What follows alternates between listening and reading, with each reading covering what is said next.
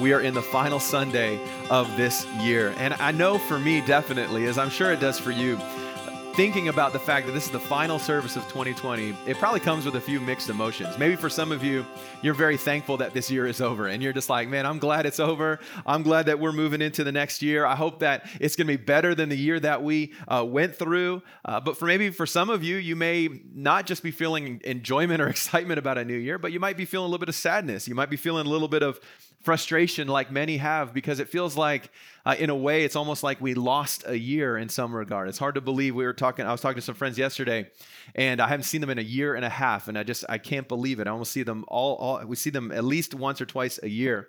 But certainly for all of us it's been a very unique year of 2020 it's been uh, a year full of unexpected turns uh, but at the same time what i want us to remember is that we can be thankful because even though this year was nothing like we expected it to be, God still proved himself to be alive and that he was working and that he was with us. And that's something that we today can be confident in. That no matter what is happening all around us, we know that our God is consistently proving his faithfulness and revealing himself to us throughout the circumstances that we walk in. Now, next Sunday, I'm going to take some time and do a little bit of reflection with you as a church family as we look uh, at the year behind us. And then, of course, as we push forward into 2021. But this morning, what I want for us to do is I want for us to return to Luke, or I'm sorry, Matthew chapter number one, Matthew chapter number one. And we're going to return to finish up the series that we've been in that's talking about the arrival of the Savior. And so today, as we conclude our message this morning, or our series together, what I want for us to do is begin by just reading the core passage or the key passage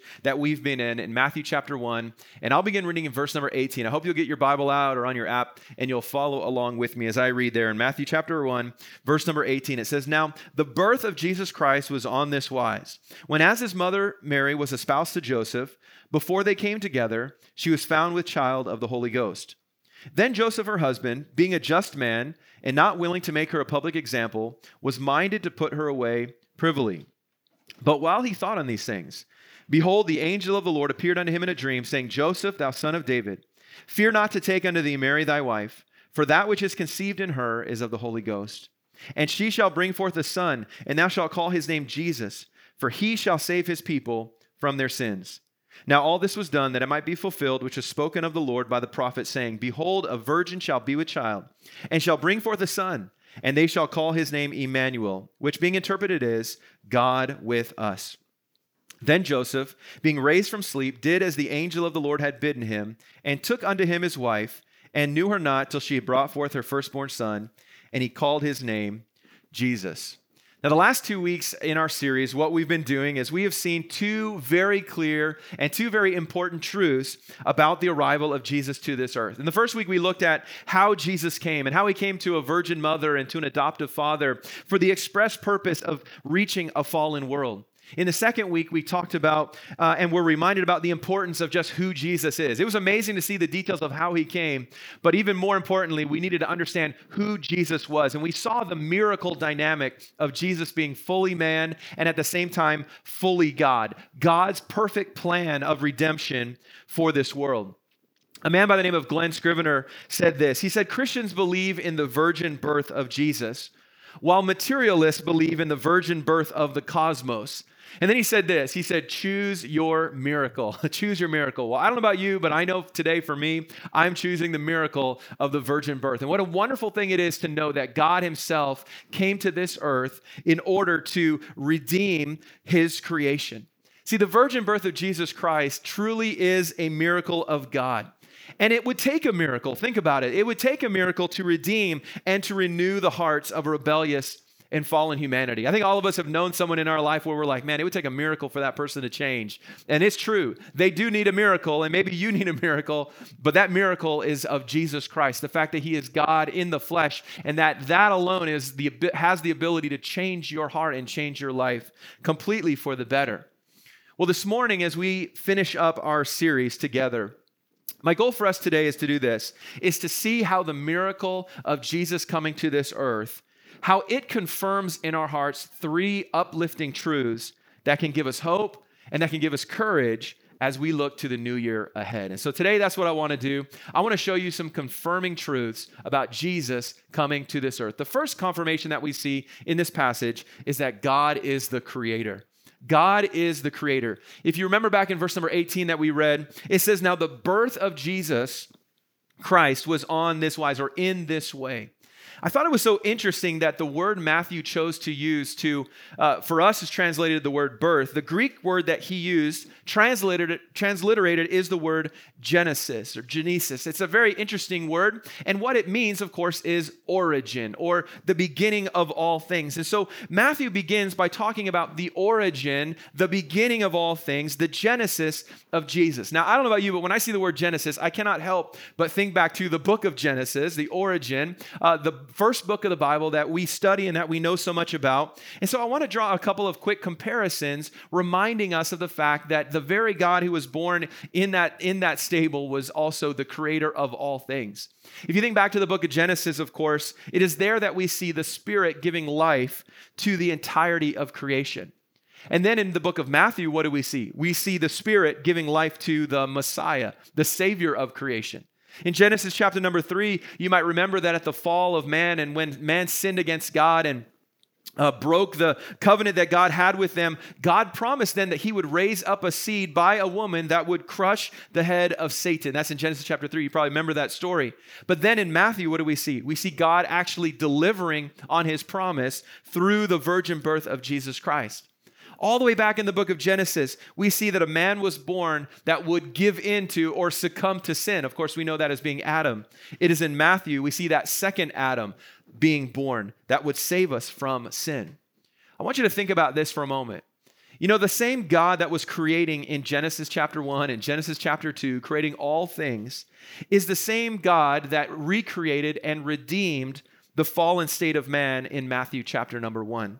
It was in a creative and it was a very unlikely way, but we know that God, through the virgin birth of Jesus, gave us a clear path of rescue and reconciliation to God. If you turn with me now to Romans chapter 5, I want to go there for just a minute because Romans chapter 5 is such a powerful passage that shows to us the comparison of how God renewed or recreated, if you want to call it that, his fallen creation through Jesus Christ. I'll begin in Romans 5, verse 12, which is very familiar. It's a verse we use often, uh, where it says that, Wherefore, as by one man sin entered into the world, and death by sin, and so death passed upon all men, for that all have sinned. You know, Adam and Eve's sin in the garden, specifically Adam's sin, caused a domino effect for the entire human race.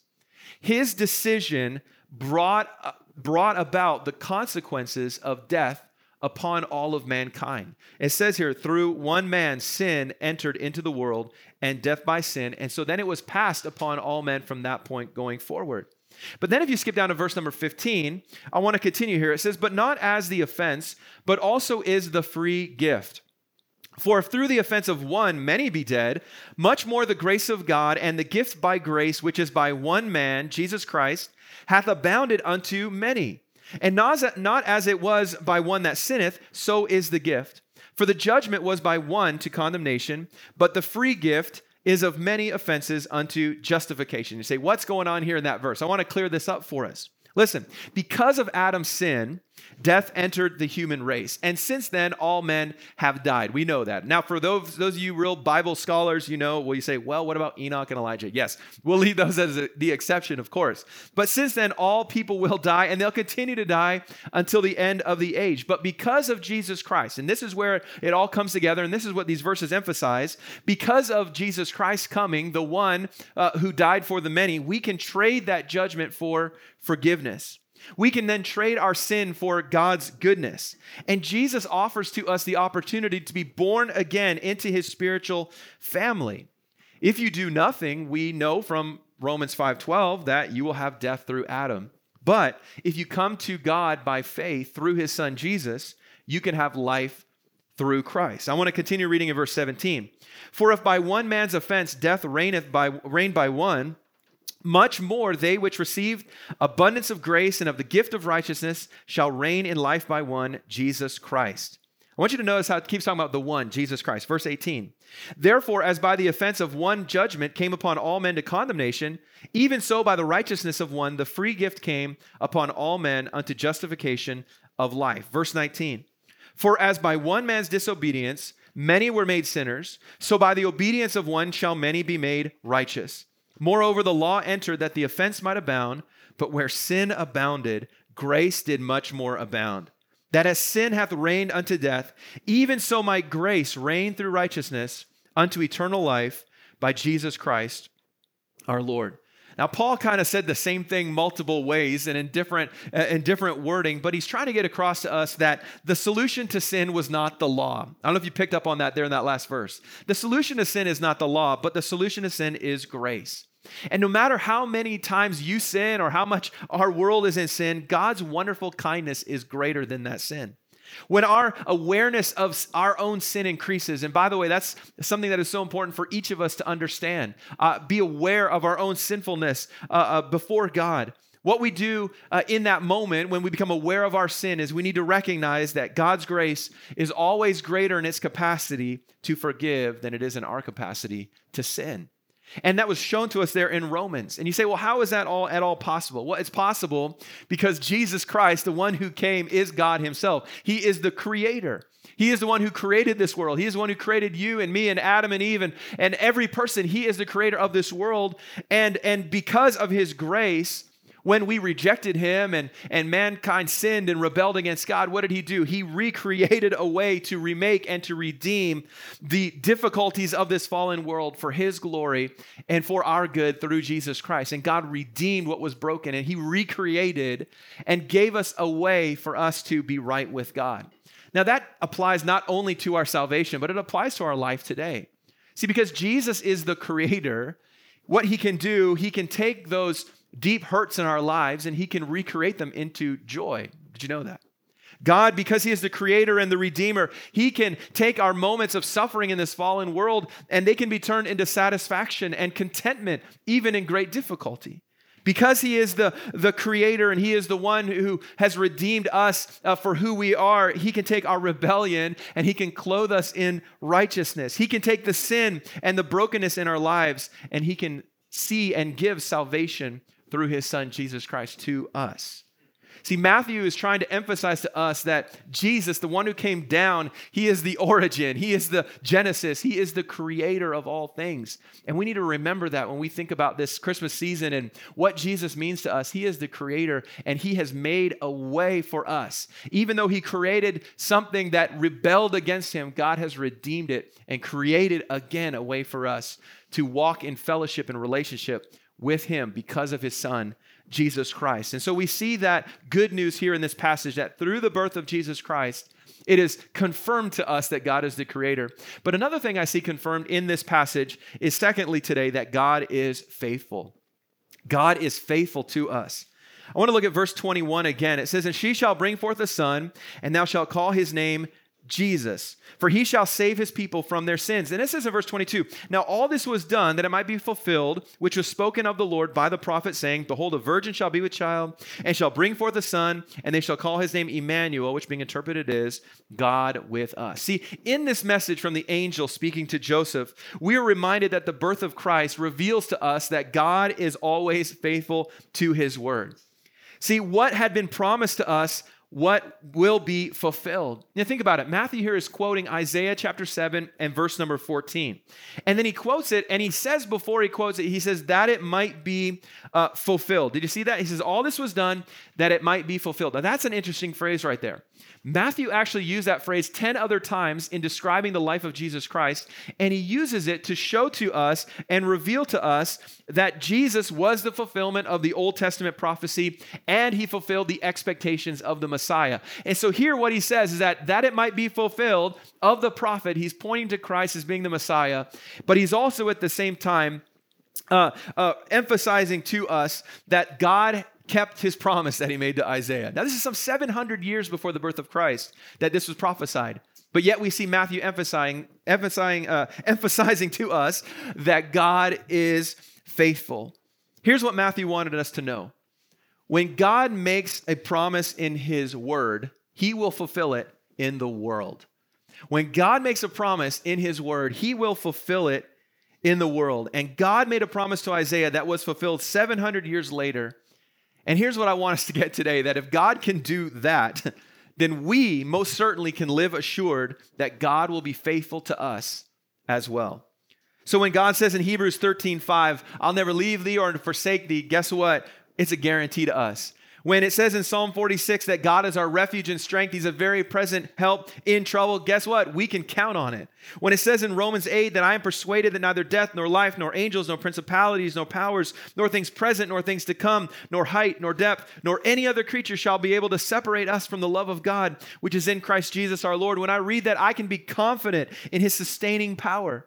When God said in Revelation 21, verse 4, that He will wipe away all tears from their eyes, there will be no more death, neither sorrow nor crying, neither shall there be any more pain, for the former things are all passed away. When I read that, guess what? I can live my life today expecting His sure return, and it's because God is faithful to His word.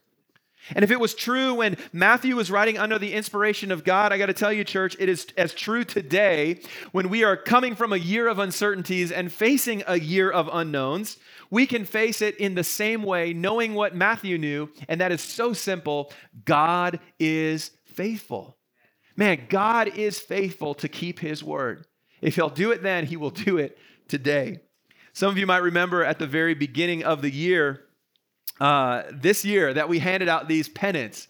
And uh, maybe you guys remember these. And uh, man, these are awesome. I was so excited to hand these out to you as a church family.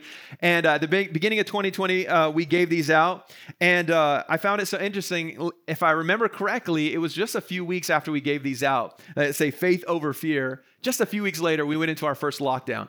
And uh, I, I, remember that so clearly. I was so excited. And man, church, this is going to be our banner this year. You know, we're gonna we're gonna we're gonna preach this. And uh, guess what? It came true, didn't it? We really needed to have faith over fear. I, I don't think I understood how important that phrase would be.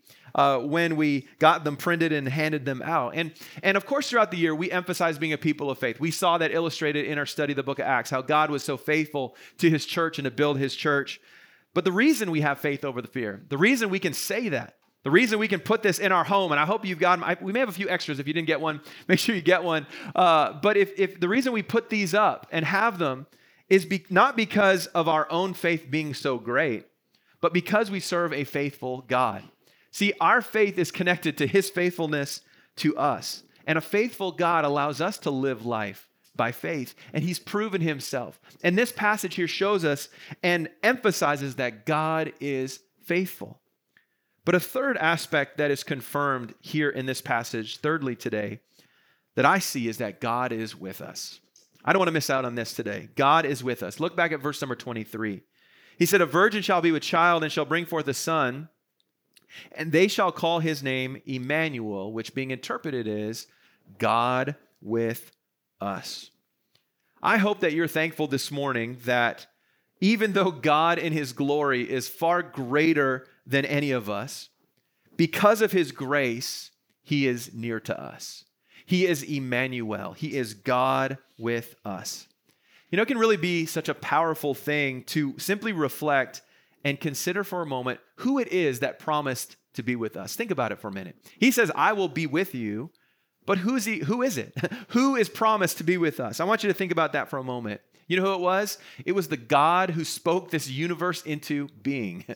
It was the God who rules over every star in the sky, the God over every mountain peak and every valley, the God of every grain of sand and every uh, uh, of the sun and the moon and the oceans and of the deserts. It's the same God to whom the angels continually worship and sing praises to, the God whose glory is beyond our imagination and completely beyond our comprehension. And that is the God who is with us, who is present with us.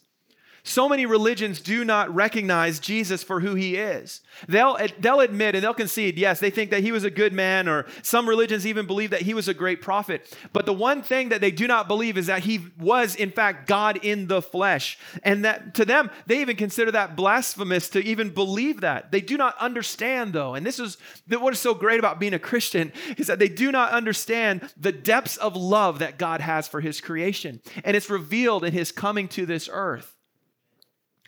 You know, just 10 days ago, uh, Jeanette and I celebrated 15 years of marriage. Crazy. I can't believe it. 15 years of marriage.